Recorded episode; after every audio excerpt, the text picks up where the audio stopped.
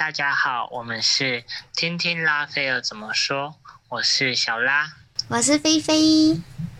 然后我们今天的主题是，亲爱的公主病。我们来定一下什么是公主病。公主病呢，指的就是某些人行为骄纵、有问题，总是归咎他人，缺乏责任感。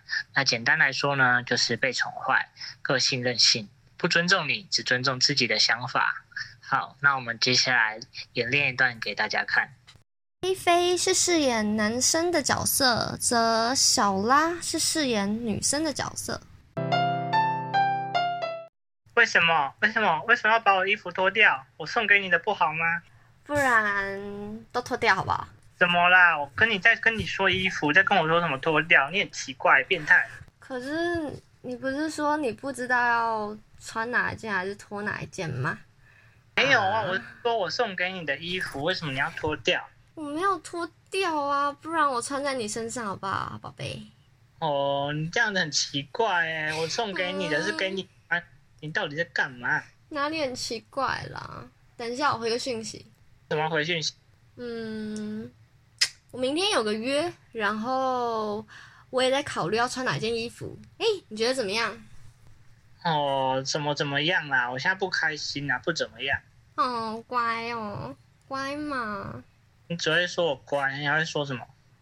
不然这样，你明天要不要就穿好？你说穿这个衣服好啊，那明天穿这个去跟我朋友一起见好不好？就让你好奇是谁，那我们就一起去好不好，亲爱的宝贝？你再给我时间了。听听拉斐尔怎么说。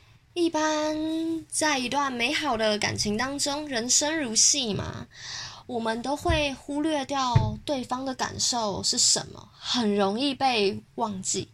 我们又会在剧中寻找自己。当你了解自己的过程当中，你不知道对方的感受是什么，所以透过这场剧场当中呢，我们了解到了尊重、理解，还有同理心。才会有信任，还有支持。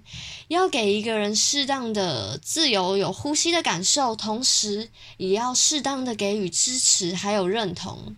这样子，我们人有了尊重这件事情呢，我们才能互相的体谅，缺一不可。